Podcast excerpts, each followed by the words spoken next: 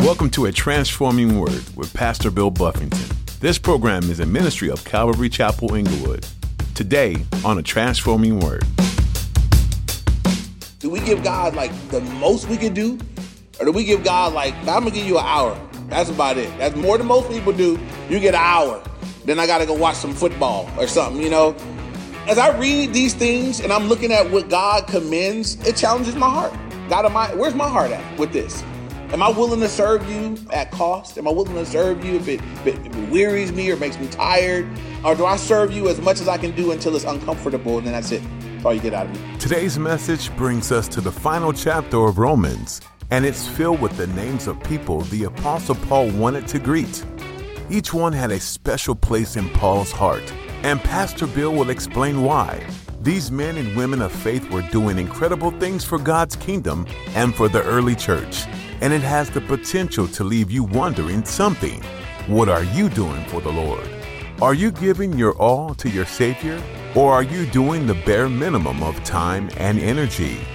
Now, here's Pastor Bill in the book of Romans, chapter 16, for today's edition of A Transforming Word.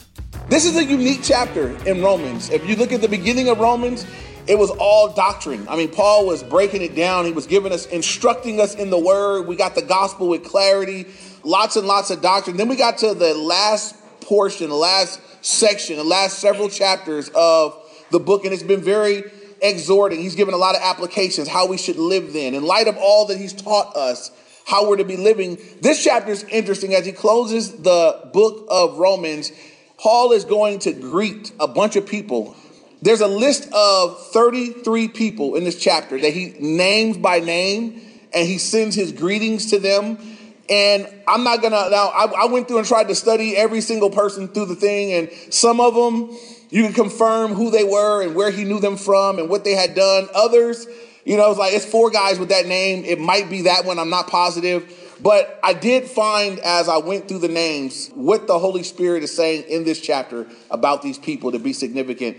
And I'm going to just tell you this up front so you can listen for it. As we read through the names and Paul identifies this person here who served this way, that person here who helped out like that, that group over there that did this for me, these people over here, we all know Paul was great. I don't think that there's any argument that Paul was of the apostles as far as how he was used Paul's ministry was great and it was significant. But as we read through this chapter, we realize that Paul didn't do it alone.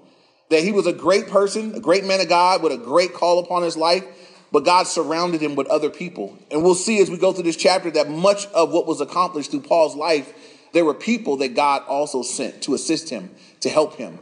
It was a team effort. And so I want you to be listening for this as we read through the chapter. You're going to read about all these people and what they did and what their part was. And I'm challenging everybody here to consider your part as a member of the body of Christ, as a member of the church of Jesus Christ. What part are you playing? How are you helping? How are you serving? What part do you play? Would you be listed? You know, I look at this list and I think, man, what about all the people that weren't listed? You know, some people have a hard time with that. You know, that's why I don't, I don't usually go doing naming names. If I say thank you, I just say a blanket. Hey, thank you everybody that came out and helped on Saturday. Because you know what happened? I'll mention nine people and miss number 10. And they'll be all in their feelings about it. I was there. I was there first, you know. And so, but Paul, by the leading of the Holy Spirit, is led here to put these people's names out. And so the Holy Spirit wanted. So with that, Romans chapter 16, look at verse 1. It says, I commend to you Phoebe, our sister, who is a servant of the church of Sine- uh, um, that's not tongues. Uh, I had it down. All right. Y'all see the word. She's a servant of that, of that sea city, you know. Phoebe is her name. She served at, at the sea city, Chintria, whatever it is, right?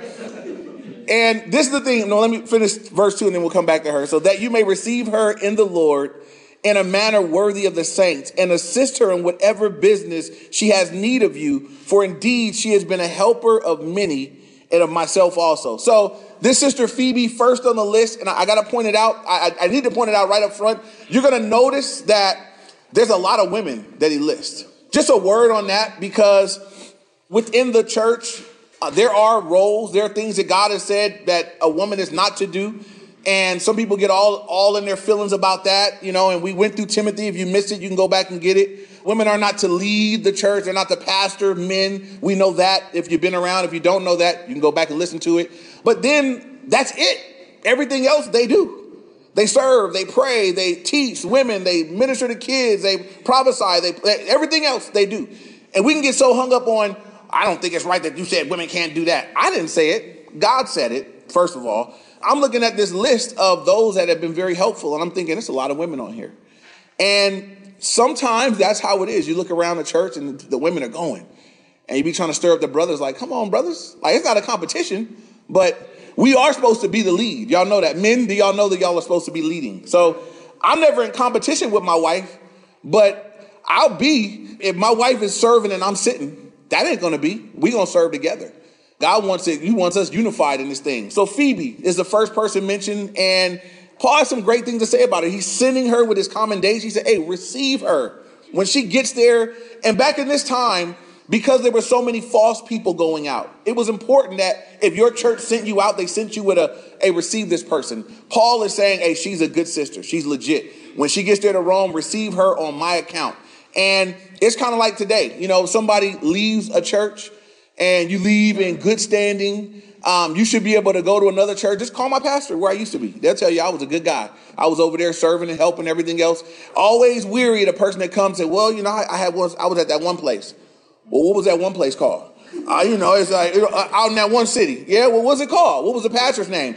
Uh, I forget his name. We called him Bishop. Bishop had a name, you know. So I met people like that that get real vague, and you do a little homework, and they didn't, they didn't, they didn't broke rules and chased women and all kind of stuff. And we we've been blessed, you know, to catch a couple here before they got started, and and put the boot to them just the same. So anyway, but Paul is saying, receive her, and I want you to note the great things he says about her. She is a sister, our sister.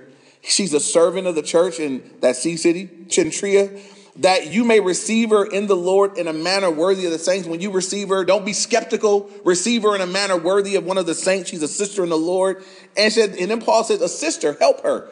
And whatever business she has need of, and he says, why do I want you to help her? Because she has indeed, she has been a helper of many and of myself also. In the old King James, uh, where it says that word helper, there's another word used. And when you look it up, it's the ministry that she was providing was a very nurturing ministry. She was caring for people's needs and ministering to them. And Paul says, I want that to be known. This is the Holy Spirit put this in scripture for all to know.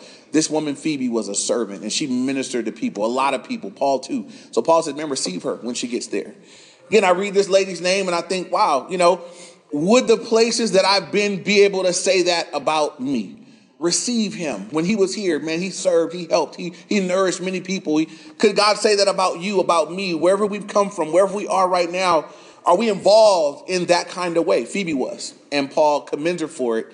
And as he sends his letter, as he closes his letter to Romans, he's sending now his greetings and commendations, and he's, he's letting them know the people that assisted along the way. Look at verse 3 now. Greet Priscilla and Aquila, my fellow workers in Christ Jesus, who risked their own necks for my life, to whom not only I give thanks, but also all the churches of the Gentiles. So now we have a ministry couple, Aquila and Priscilla. This couple's mentioned six times in the scriptures. It's usually the man's name would be first. But usually when you see this couple, it's Aquila and I'm sorry, it's Priscilla and then Aquila. And it's believed that Priscilla was, she had the more dynamic ministry, but she didn't step out from under her husband's covering. They served together. Paul said when they were there with him, they had um, Apollos, and they, they heard Apollos, they saw the giftedness in Apollos, but that he didn't quite know all the stuff that he needed to know. And they pulled him aside and they discipled Apollos. And they, they taught him the word of God more accurately. And he went on to serve and do great things. That was their ministry. Every time they moved, they would host a home church. Basically, they would host a fellowship in their home. So this was a couple, a, ministry couple that was busy discipling younger, up and coming believers and servants. And Paul said, "Man, receive this couple when they come." And so to the married couples, uh, to all of my married people, I would say this: we need to find a way to serve the Lord together. Service shouldn't separate married people, but it should drive us together, to bring us together. That we serve the Lord together. Now we may serve in different ways. We may have different gifts, but it's really my this is how I view it in my family. I'm married, I'm a pastor. I recognize my wife has certain gifts and abilities and everything else. And as much as my wife is my helpmate and she supports me in what God's called me to do, very much in the same way, I recognize the giftedness in her and I come alongside and I try to strengthen her and assist her and help her. That in doing so, we both are as functioning at as high a capacity as possible with our gifts in our respective areas. It's not just for me to do my thing and you just help me do my thing. No, we both have. I recognize my wife has some gifts that I don't have, and vice versa. And so it's a team effort. And it's a blessing being able to serve together. What happens sometimes is one person is in a better place with Jesus and they're serving and getting busy, and the other person is not doing as well. And so now it, it, it, it separates. There are instances where you have husbands that are slacking and they're actually awake. They're pulling their wives back. Their wives are like, I want to go serve, but I can't because of you.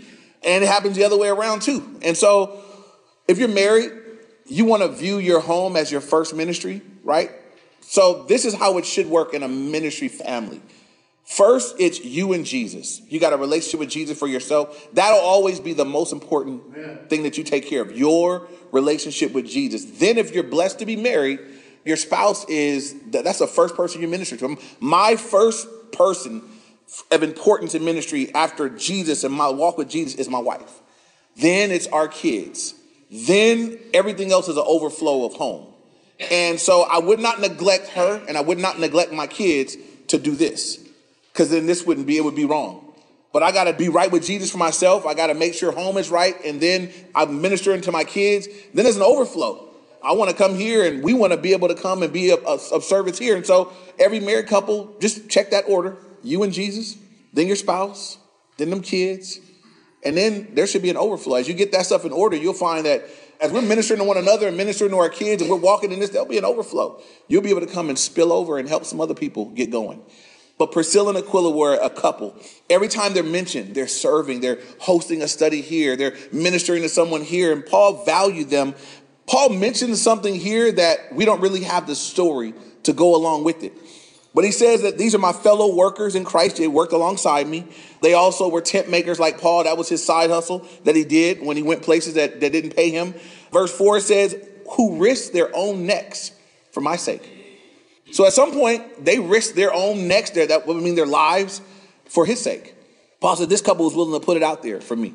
That's kind of a big deal. I don't know how many people here have ever put your life on the line for somebody else. Paul said, They risked their necks for me. Uh, you don't forget something like that. Paul said, I didn't forget. The Holy Spirit didn't forget it. It's written down for all to know. This couple right here, they ain't just talking about it. They're not just telling me they love me. They risked their necks for me. I was thinking about this in my life, the people that I know who I think would be willing. And one person that I always knew without a shadow of a doubt would, wouldn't even blink at dying in my place was my mother when she was alive. From the time I was little as I grew up, my mom, it was like, man, you wanted to see wrath mess with me. And I, that, that, you know, it, it didn't serve me well as a bad little kid because I'd be at school cutting up and I go home tell my mom that teacher hit me. She, you know, I, I, when I grew up, they were still spanking kids. And uh, I remember this was the worst. This was the last time I got hit at my elementary school. The teacher name was Miss Blackburn. She didn't like me for good reason now that I, I've grown up and look back on it. But at that time, she was just this mean, tall, black teacher, didn't like me she spanked me with the ruler, you know, and um, she might have done it at 10 o'clock in the morning, but I waited until 2.30 when it was time to pick up. And I was at the basketball pole and I was hitting my hand like that, getting it, getting it nice and red. My mom came. I, I got some fresh, she, she hates me. She hit me again. And my mom went up them stairs and they never hit me again at that school. That was it. It was over. I was delivered, you know. As I shared it, I just realized I'm saying like she was just like, man, she was just down for me. Paul said this this couple, right? Not just the man, both of them. They were they were with me, and and even if it was to cost them everything, they were willing to go. I would just say this: not even a person, but how many of us are that devoted and committed to God? They were committed to God and to the work of God. That if it would cost them their life, they were like, "So be it. We'll put ourselves in harm's way." I read this and I'm like, someone that's willing to die for something, then what else? What wouldn't you give? What wouldn't you sacrifice?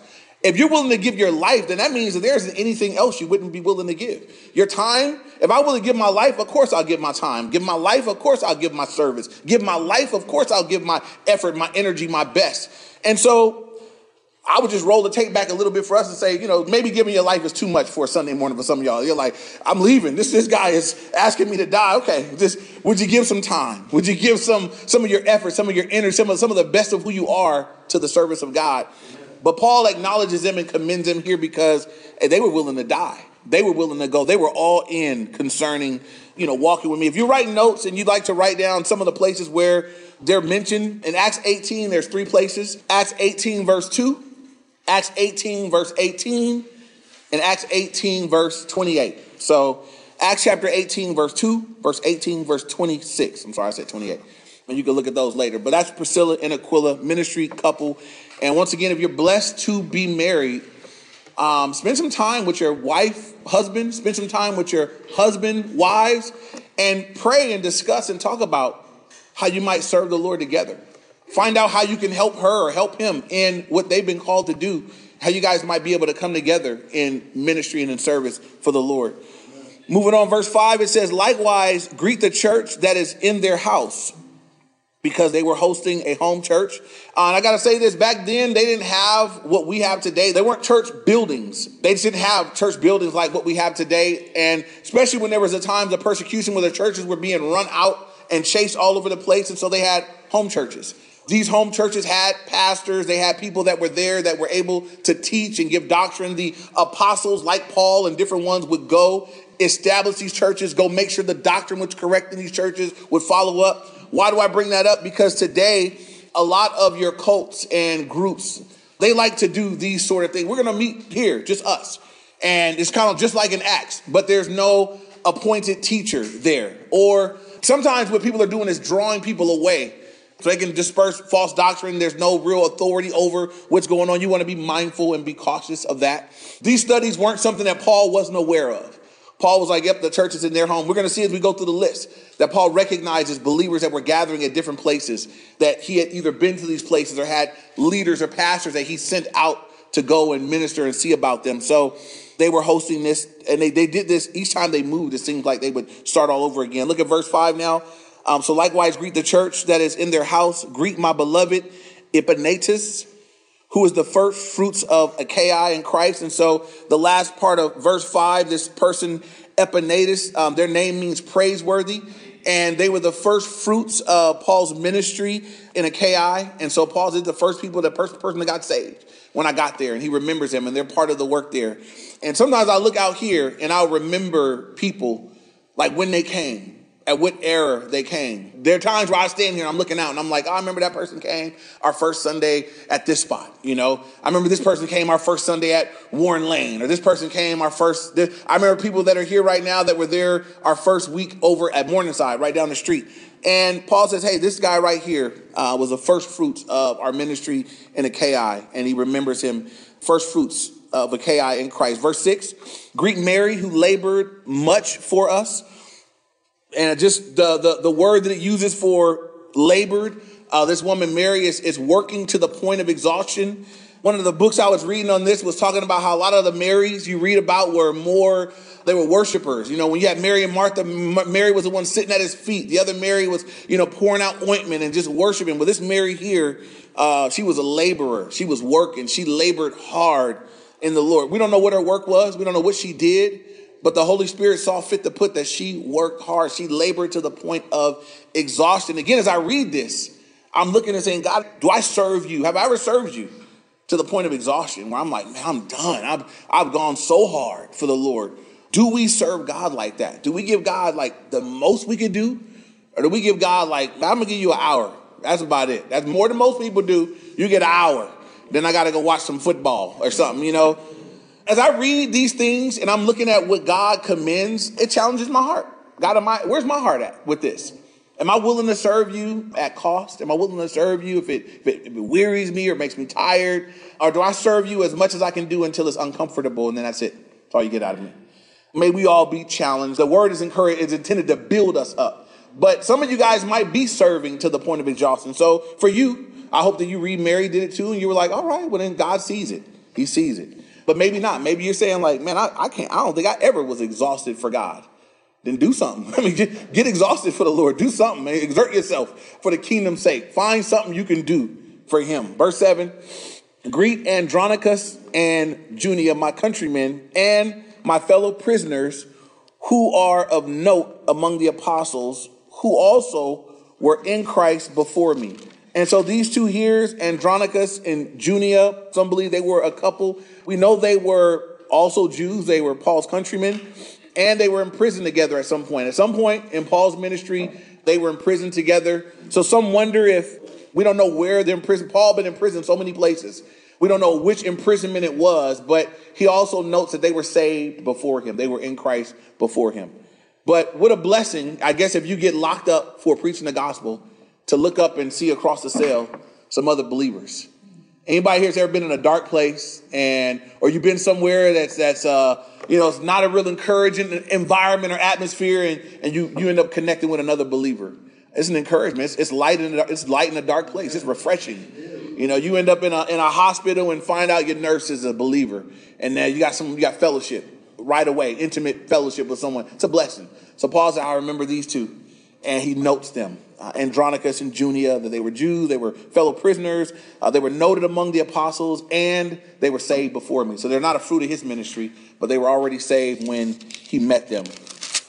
Next verse 8 greet Amplias, my beloved in the Lord. And again, I read some of these, and we don't know. I mean, why was Amplias his beloved in the Lord? You know, why? I don't know. Right? But there was some relationship.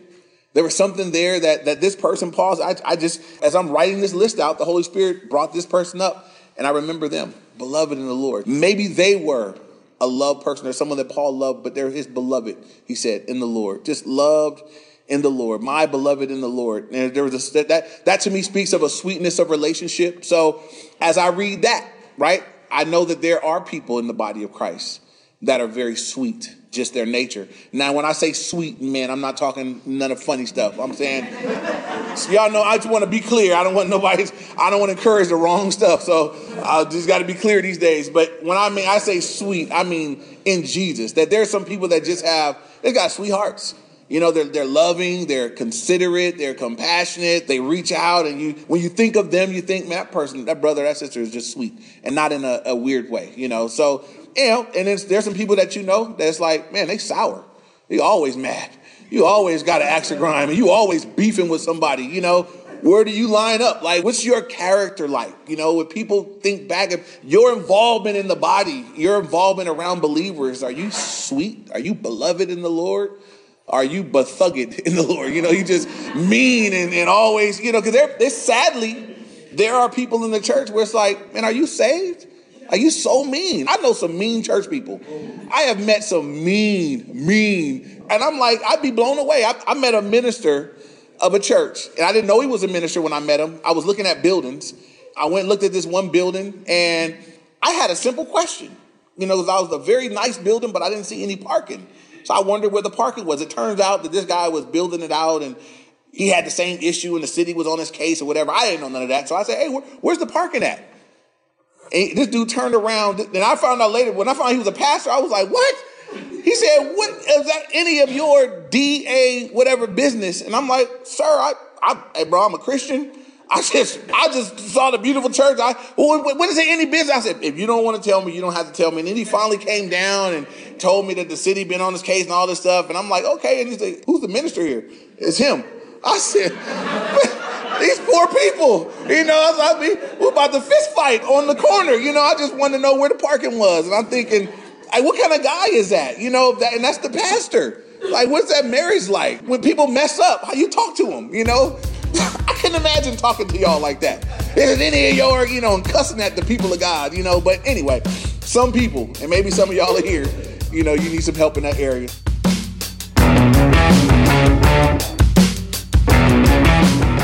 Romans 5 3 to 5 says, We rejoice in our sufferings, knowing that suffering produces endurance, and endurance produces character, and character produces hope, and hope does not put us to shame, because God's love has been poured out into our hearts through the Holy Spirit who has been given to us.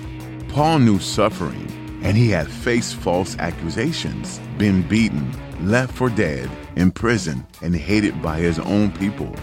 How could a man who has suffered so much rejoice in it? He answers that question through the love of God and the gift of the Holy Spirit. Next time you're facing suffering, jump into the book of Romans, dig into the life of Paul, and remember the purpose of the suffering to produce endurance, character, and hope. We're so glad you joined us today on a transforming word, where Pastor Bill Buffington has been working his way through the rich book of Romans. A transforming word is a ministry of Calvary Chapel Inglewood. If you're in the area, we love to see you in person. We have two services on Sunday at 9 and 11 a.m., and one service midweek. That one is held Wednesday evenings at 7. If you're not in the area, we live stream our services on YouTube, Instagram, and Facebook. You can also find us online at calvaryinglewood.org. Under the Media tab, you'll find links to our messages as well as our mobile app. We're out of time for today. Thanks for deciding to spend your time with us today. We'll see you again next time with more from Romans on a transforming word.